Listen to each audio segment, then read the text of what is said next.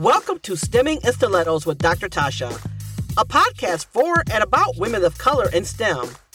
These women are brave, beautiful, and brilliant. Their stories deserve and need to be heard. Their voice strong, their message clear, their experiences priceless. Now let's welcome this wonderful, winning woman of color to the show.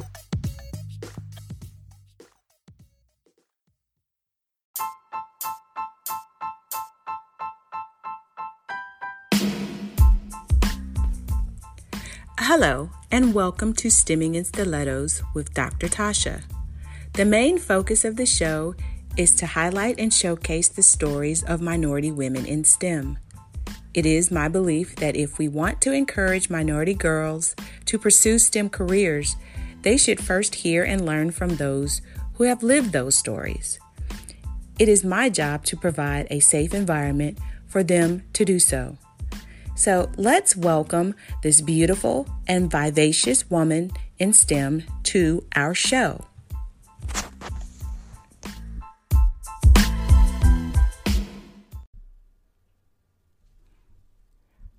Our guest today is Doctor Marcia Allen Owens. She is a bio- biochemical researcher, environmental lawyer, ordained elder in the African Methodist Episcopal Church. Doctor Allen Owens has had a lifetime of being the first and only, an intersectional minority among minorities. She is the first Black woman to earn tenure in the Florida A and M University School of Environment.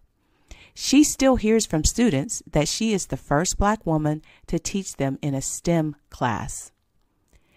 As an interne- interdisciplinary scholar, Doctor Owens has earned degrees from Jackson State University and Emory University. She combined her scientific and legal training as she practiced with the Environmental Protection Agency and the City of Atlanta.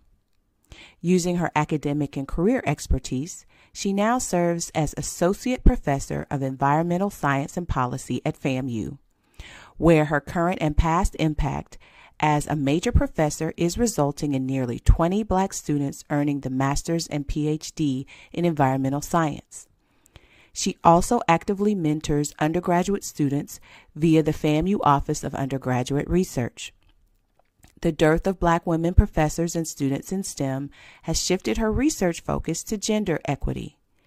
In two thousand nineteen, with Owens as the principal investigator, the National Science Foundation awarded FAMU the five-year, two point nine seven million dollars N S F Advance Institutional Transformation Grant. As director for the newly created Center for Faculty Advancement at FAMU, Doctor Owens is leading the effort to examine and change institutional policies and practices that impact the recruitment, retention, and promotion of women in STEM and the social and behavioral sciences. The existence, persistence, and efforts of Doctor Marcia Allen Owens as a role model at FAMU expands the presence and possibilities of students from underrepresented groups in STEM professions. Let's welcome Doctor Marcia Allen Owens. Full disclosure for our audience, Doctor Owens and I have known each other for, gosh, a long time, but I think this is the first, second time that we've done um, done an interview type of, um, I'll just say we have done an interview together. So I'm really, I'm really happy that you agreed to come on with me and um, and tell your story. You know that I think that you are uh, amazing and that I have admired you for a long time and, and that I love you. um, so um, just wanted to say that out loud and um, get it on the record.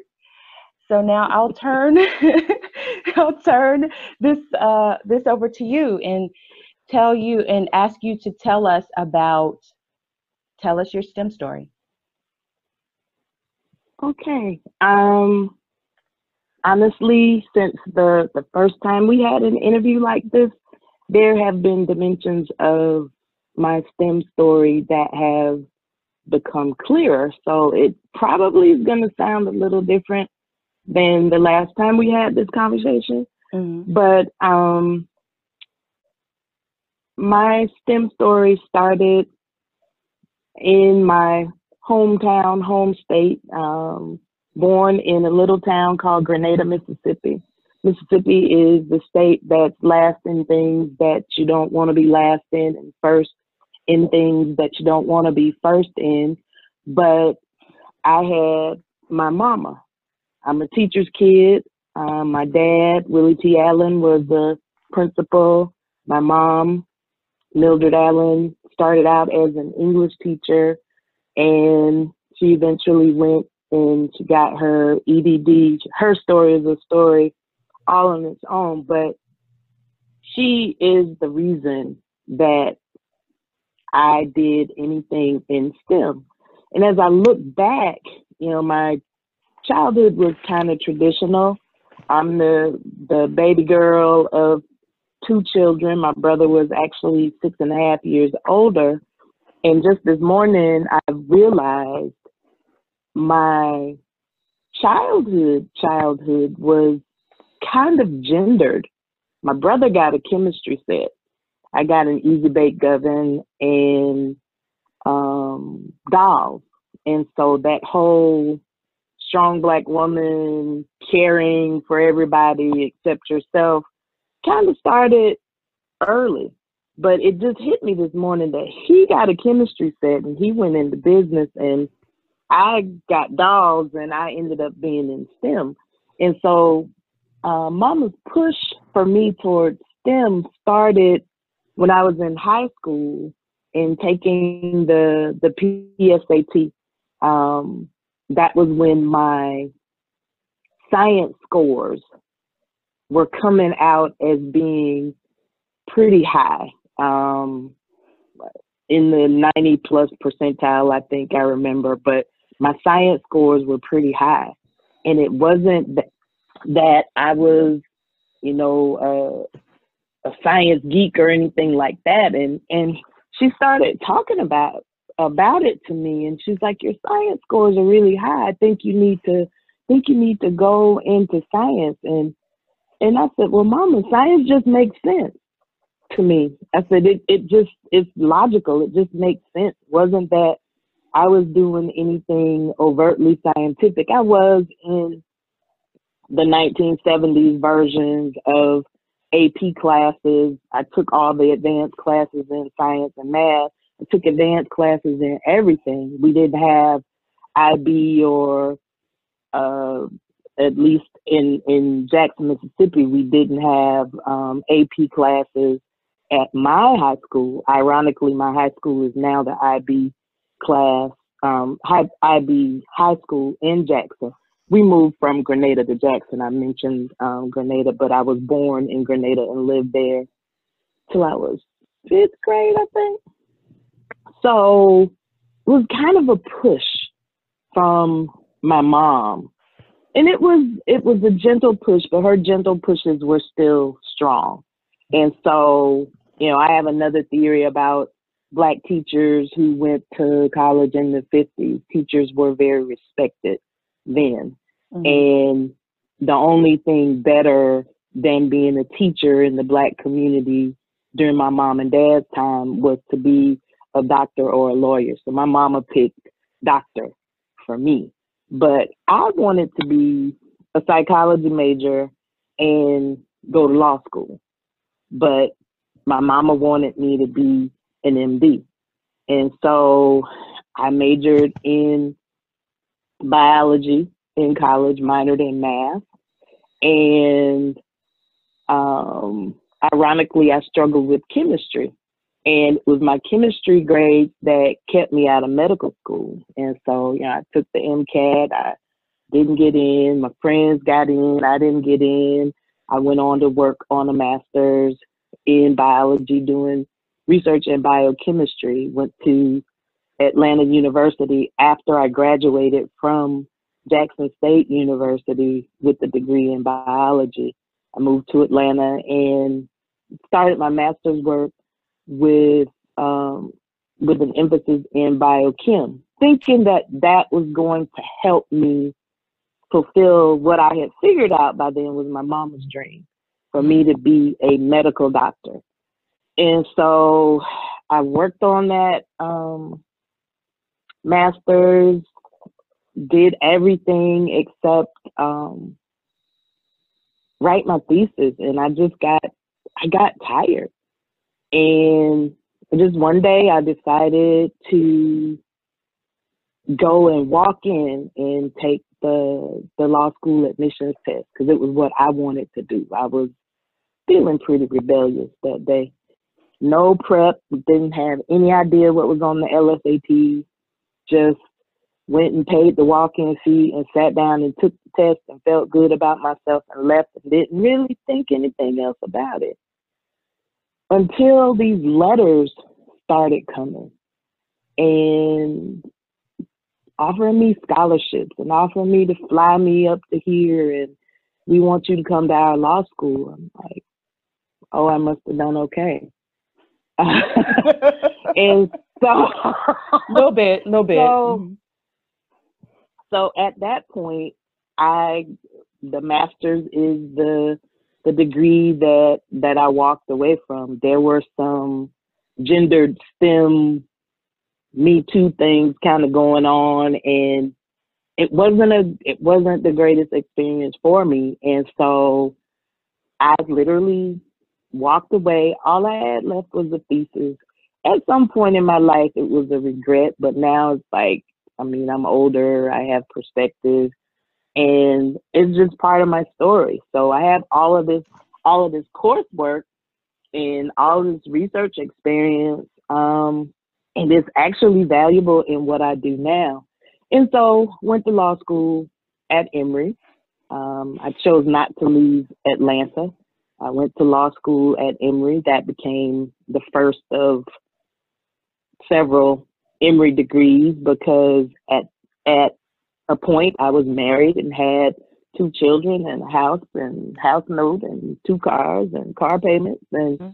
I just wasn't going to uproot my family to get more degrees. And so all of the graduate degrees that I earned are are from Emory, and um, the law degree began to be the first part of quite a journey. Um, so while I was in law school, I had all this science experience, and I said, well, what kind of kind of law can I practice that will allow my science to be an asset? And there were several options, and environmental law picked me uh, mm-hmm. because I was offered an internship at the Environmental Protection Agency, E P A Region four, which is in Atlanta. And the internship turned into a job offer. So, you know, there's no magical story of how how that happened. Environmental law picked me. And so I practiced as a hazardous waste lawyer um, for E P A Region four for about four years. And then the city of Atlanta hired me to be one of their in-house environmental lawyers. Thing that was also happening, though, was that I was moonlighting in the family profession. I was teaching as an adjunct at night, the Emory School of Public Health. I was teaching environmental policy, and I fell in love with teaching and wanted to. After about ten years of doing that, I approached them and asked, you know, well, you know, what, what do I do to do this full time? And they said, well, you only have a law degree. And I kind of was taken aback and I said, only? I only have a law degree. And they said, no, no, no, we don't want to set you up for that. Um, by year three, you will have to generate fifty percent of your salary through research grants. And the law degree doesn't equip you for that. You need to get a P H D. And I looked at them and then I said, okay, go get a P H D. So I went home and I, I talked to my husband and I said, you know, they said I need a a P H D. And he said, well, go get one. And I said, you act like I can go down to Quick Trip and just pick up one. We, we, we, what? It's on aisle three. It's on aisle three. and and he was very encouraging. And it took me about three years to figure it out. And really, one of my students guided me to the P H D again at Emory um, in educational studies, but my concentration area was science and environmental education. My dissertation was on uh, the environmental literacy of urban, that, that code word there, urban um, middle school teachers. And so environmental literacy has been a part of my research career since I had um, in a research career outside of what what I did with, with the master's, which was, I mean, I, I worked in a lab and I killed a lot of rats, and I hope I have repented from that. But um, so I got the P H D in in science and environmental education. And at the end of that, I experienced a call on my life and ended up going to seminary. So I went probably, yeah, ten straight years to school. And my younger son, really, he was a year old when I started the P H D. So he knew me as a student. And so once I finished that journey and we decided to move to Tallahassee, when I was offered the job at Florida A and M University, which is called FAMU, um, he actually asked me, he was like, well, Mama, what school are you going to now? And I said, I'm actually going to get a job. and and he said, a job? I said, yeah, I'm gonna, I'm actually going to get a job. And when I graduated with the P H D, I remember um, this same son, Marcus, my youngest son, asking me, Mama, what grade are you? And I stood there and I counted up and I counted up all the years that I had been in school. And I said, Marcus, I just graduated from the thirty-third grade. And he said, do I have to go to the thirty-third grade? And I said, I don't recommend it. so right. um, um, school has been a large part of my life. School and church are places where historically I've, I've felt comfortable. And so um, at FAMU, because of the experience and because of those those hours in science, you know, I'm I'm a STEM I'm a STEM professor. And so what I teach at FAMU is the same thing that I taught at Emory. I teach environmental policy. So I get to teach classes like um, environmental regulation, uh, risk communication, environmental decision making.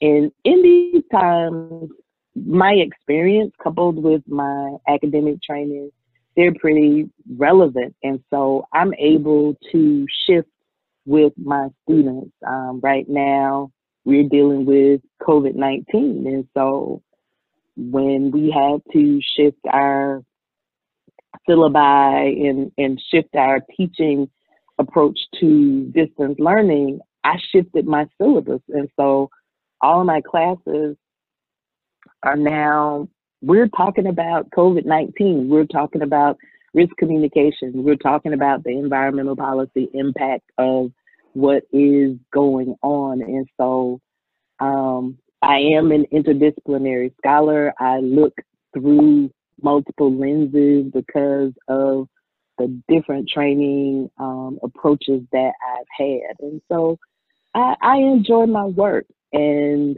you know, I have also been aware, and now the awareness is different, as I said, of the gendered impacts of science, you know, mm-hmm. from me not getting the chemistry set to now me being a first and an only in the two thousands at an H B C U, historically Black college and university. So um, the advance grant, the N S F advance grant, looks at gender equity among STEM and social and behavioral science um, faculty.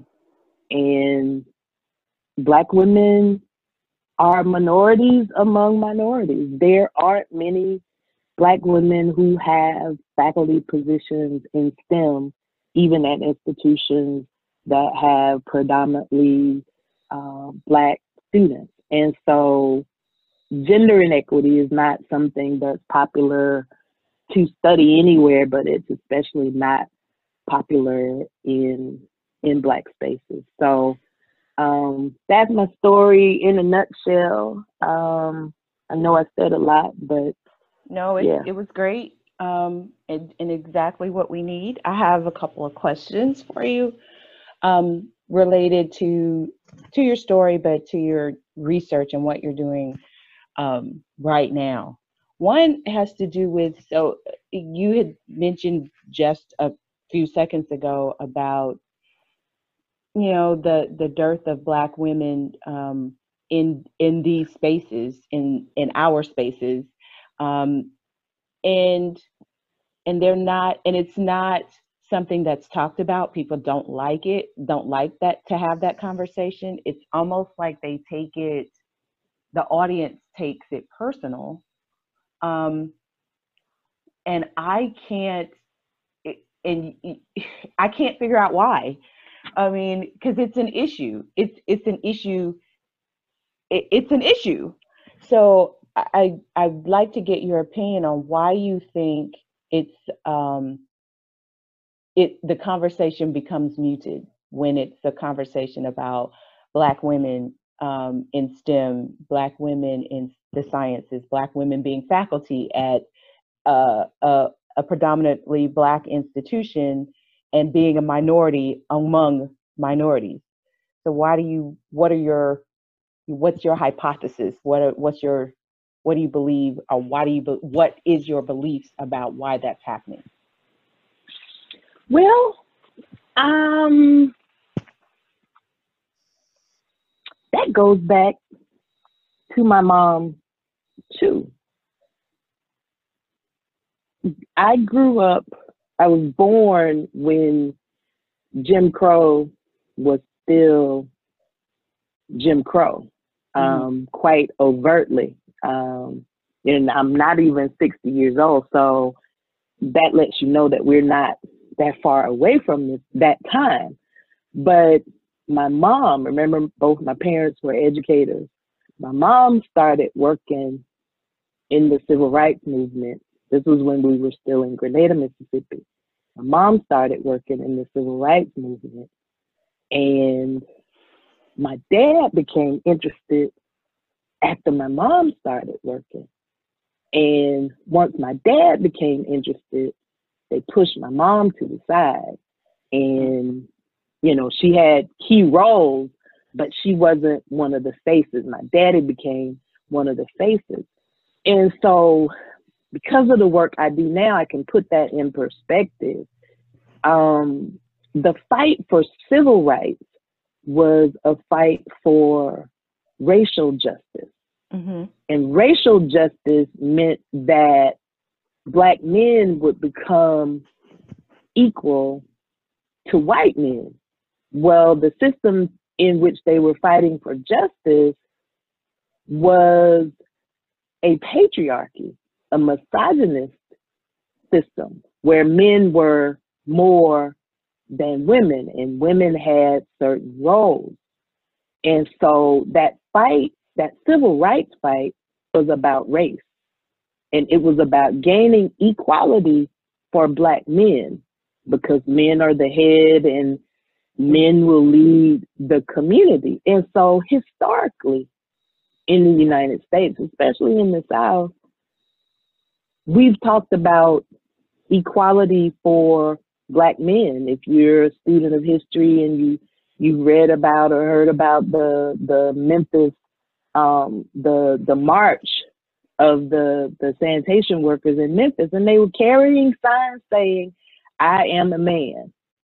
And so our major movement has been about gaining equality for men. black men being equal to uh, to white men, but but women have been left out of the story. And so in twenty twenty, we haven't reached the point where black men are equal to white men. And so we're not trying to to tell a different story. And so when women like us decide to occupy spaces that have been reserved for men, science is one of those spaces. Everything that I've done is one of those spaces. Mm-hmm. Science, law, uh, ministry. Um, I just, I just won't accept that I have an assigned place. Right, right. I, and I, so, so, and so, H B C Us are are microcosms of the black community, um, and so black women in science are very few because of that history, and this conversation is uncomfortable because of that history. But there's another piece in that black women who do choose to be scientists, um, or or have great scientific aptitude, they go on to more prestigious professions, um, professions that their families understand. They go to medical school. We mm-hmm. we understand that. Medical school, dental school, um, pharmacy school. These are things that that black families understand. Um, the whole PhD process, you know, I was not first generation PhD. It, so me getting a PhD wasn't a strange thing, but as I deal with my doctoral students, part of what I have to do is talk to them about how to handle their family. The, you know, the same old story. You, oh, you just don't want to get a job. You just being a professional student. What are you going to do with that degree anyway? So right. it's it, it's hard when you're doing something that's going that's going to take you five, six, ten years, and your family and your support system doesn't really see the benefit of it. And the thing about a PhD in STEM is that it doesn't equate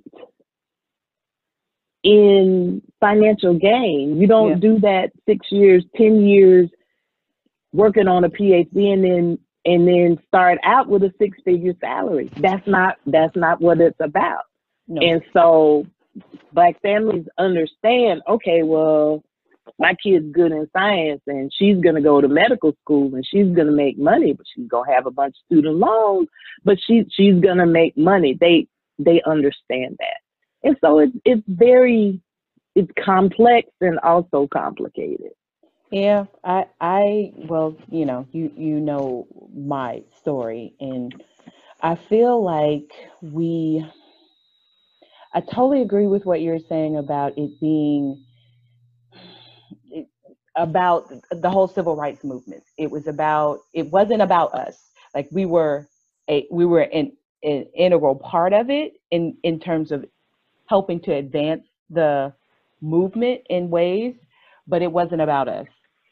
Um, and that has played itself out um, in today's um, society with us still being, like I had a girlfriend call me, she was like, you are a unicorn. And I laughed when she said it, because I've heard that term before, but I was like, I'm really not, you know, like I, I get what she was trying to say, but at the same time, I'm like, I need to knock down that notion. There are plenty of women who, like you and myself, are, we're plenty smart. We have an interest in science. We've worked, um, we've done, you know, we've done the work to be where we are and who we are. Um, and the main reason why I do this podcast and believe so strongly in it is that there's, there's just this notion that they, we don't exist is crazy to me. It's, it's like, I know too many of us.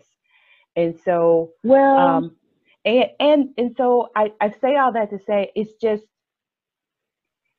it, it, it's, it's frustrating, because we're in a time where we, we're seeing all these advancements in terms of like the whole Me Too movement, um, which was started by, we know, by, by a Black woman, but at the same time, it's like we're still, we're still stuck.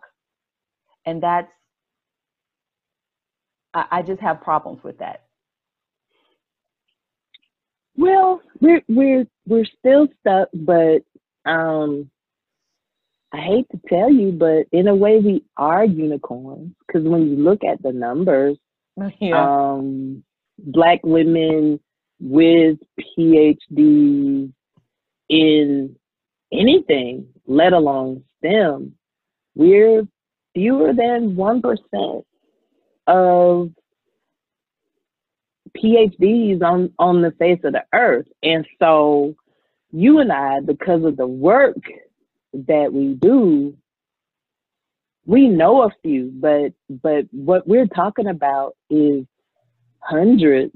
I mean, there, there are thousands of us. We don't all know each other, but you and I have a circle where on purpose we find the Black women PhDs, because the first time a student said to me at FAMU, one of the largest H B C Us, I've never had a Black woman to teach me science. That was, it, it was kind of earth shattering. I'm like, what? Right. And when we look at the K through twelve um, teaching population, it's mostly white it's, women. It's still, yep. Still white women, you're right. So the yeah, odds and, are- and so so the unicorn, the unicorn, it's it's a compliment. I mean, yeah, we we're we're we're different. Um, and there there's another um, Women in STEM podcast, and they they focus on women in computer science, and they mm-hmm. actually their logo is really cool. I mean, it's It's a Black woman with an afro with a unicorn head, unicorn horn sticking out of her head. I mean, and so, yeah. And so that's a, the positive thing, but our, our job is to become visible unicorn. That's correct. That's that you're absolutely right. Like, our stories need to be told, because I, you know, part of my motivation for it and is, is so that it's it's a part of a, a young girl's, a young Black girl's psyche, right? You can do these things.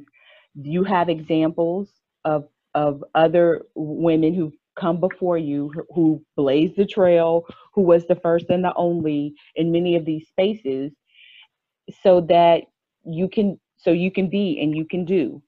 And so that's that's that's part of the reason why I feel really strongly about the need for us to tell our stories, to put this in spaces where um, where the, it can be heard, and for our stories to, and whatever forum or platform we can, um, I think it's our job, or at least it's my job, to make sure that that happens.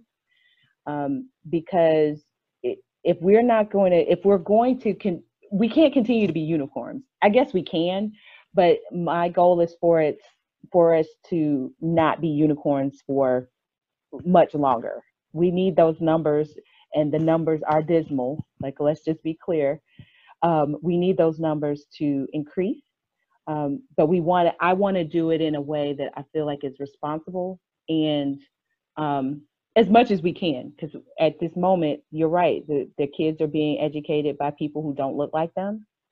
Um, who don't know their story, who don't understand their situations, who um, who aren't feeling them in, in some of the cases. So how do we combat that and make sure that they know that if they do have an interest in, in a STEM area or science or computer science, or um, it, they want to be an engineer like myself, that it's it's safe, it's good, you can do it. Yeah, um, a, co- a couple of things. I, I wasn't, I wasn't, thinking of the name, so I, I looked it up, um, and you maybe maybe you know um, Kyla McMullen. She's she's at the University of Florida, and she's younger. You're younger than I am. She's younger than you, and her story is still similar to mine. First and first and only. And she's one of the partners in the podcast Modern Figures. That's the one that I was talking about with their their logo with the mm-hmm. afro and and the black woman with the afro and, and the unicorn horn. But you know, there are some other things that we have to we have to combat before we can begin to replicate ourselves and produce more Black women with interest, because honestly, for some of them, that K through twelve upbringing um, infuses, let me be careful, infuses Black students with an anti-Blackness.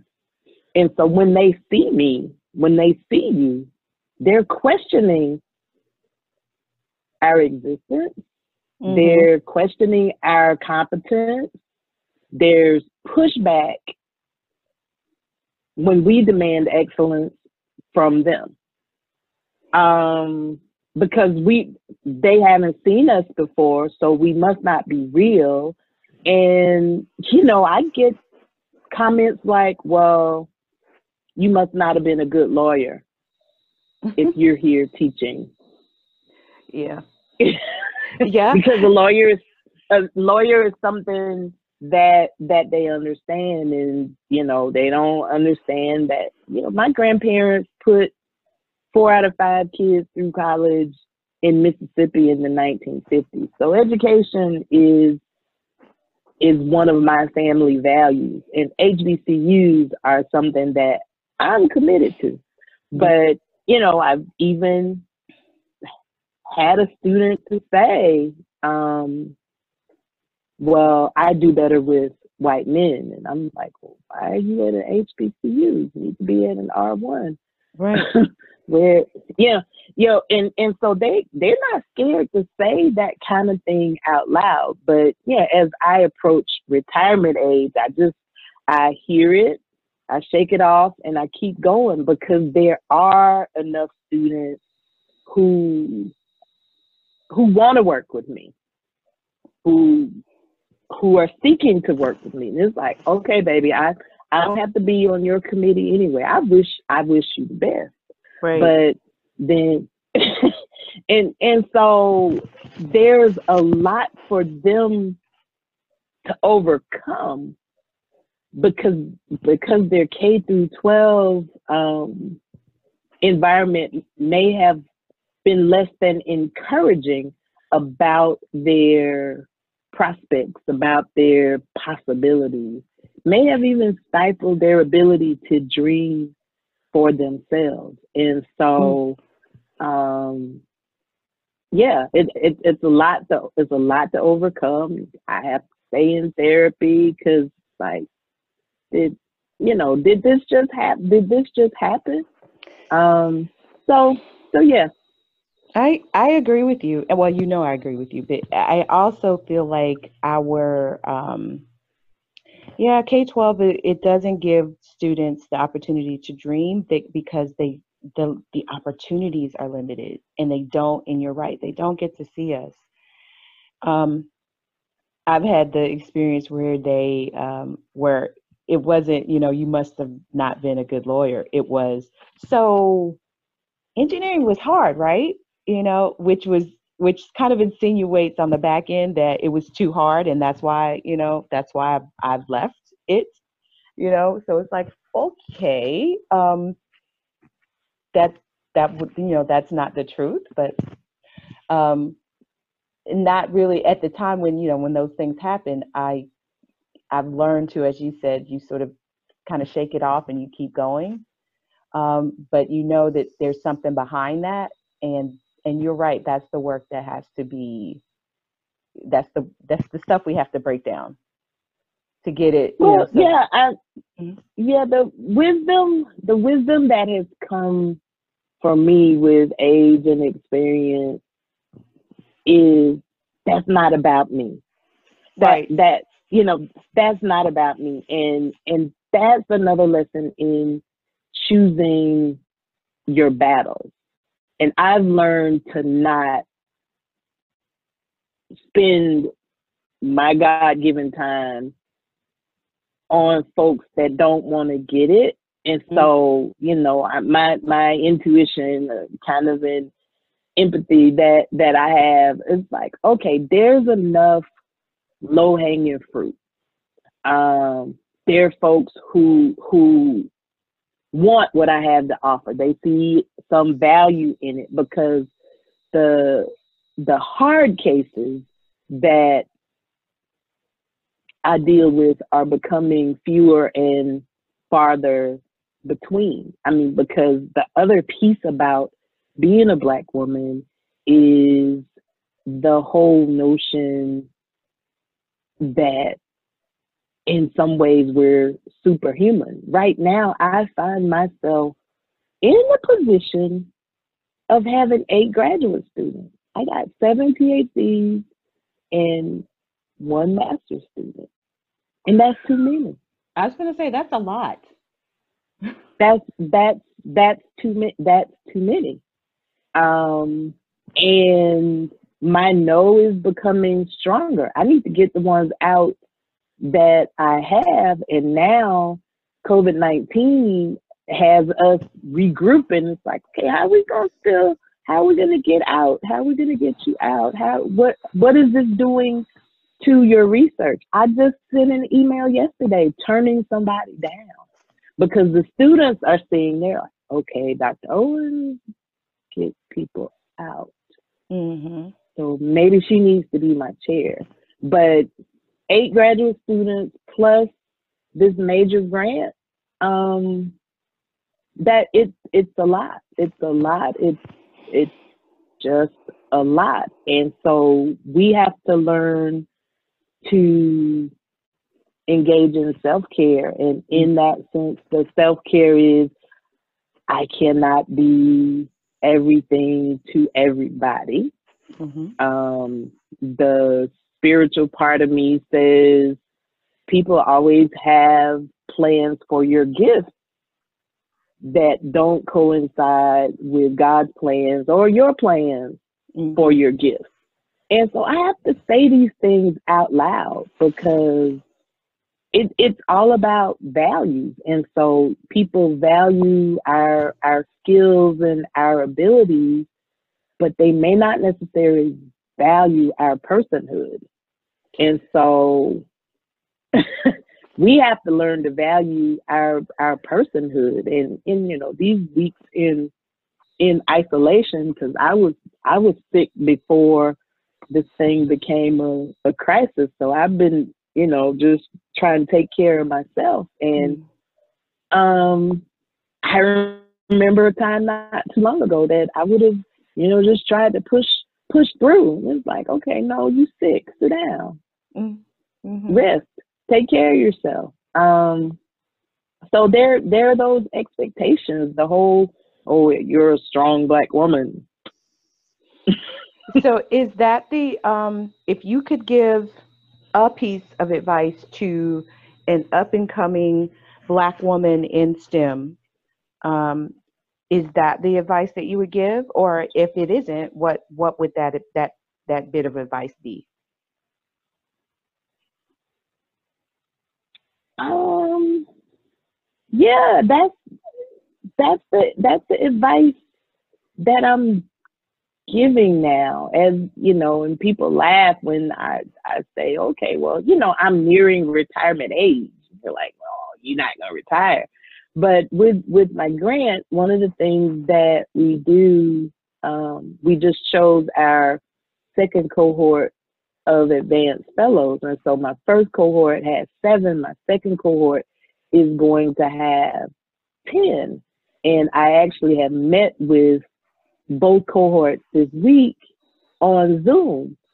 And it was, the tone of the meeting was set by, how you doing? Right. And just one by one, we, you know, it's like, this is what's happening for me. This is how it's working for me. And I end up meeting everybody's kids, because this whole, y'all teach teach on Zoom, but you also need to homeschool your three children that are in three different grades, and you still mama and you still wife.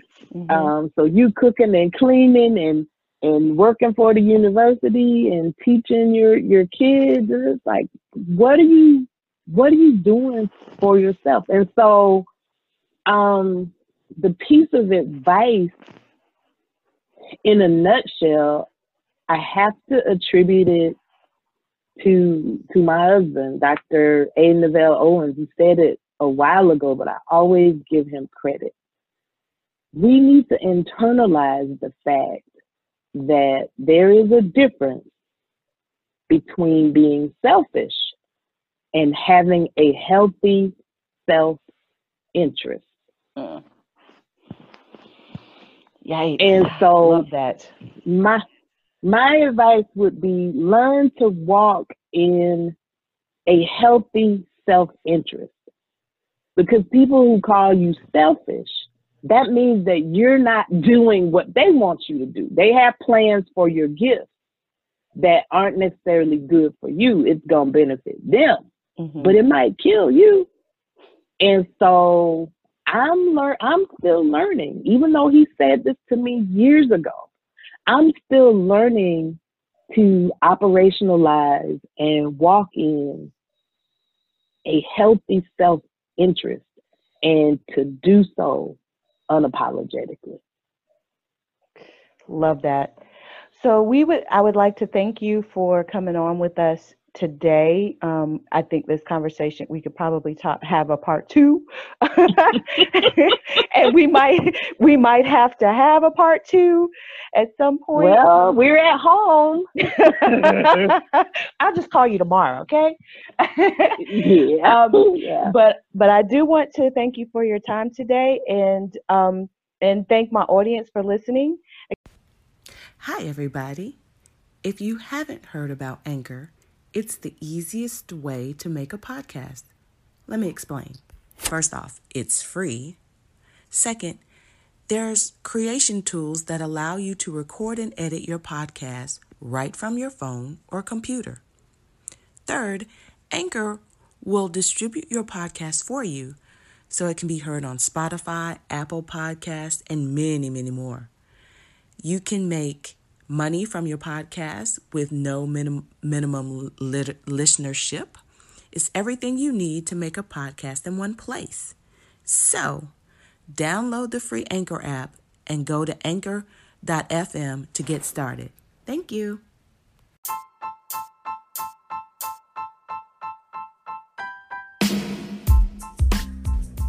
Thank you for joining us for today's episode of Stemming in Stilettos.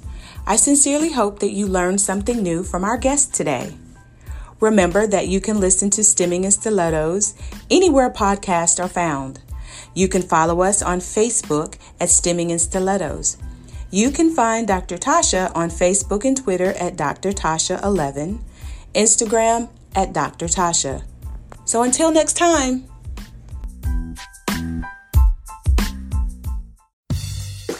Thank you for listening to this episode of Stemming in Stilettos. Please check out the show notes to get additional information about today's guest or today's topic. You can find the podcast on every major podcast platform. You can find additional information about Doctor Tasha at w w w dot dr tasha dot com. Thanks again, and don't forget to tune in every Tuesday for the latest episode of Stemming in Stilettos.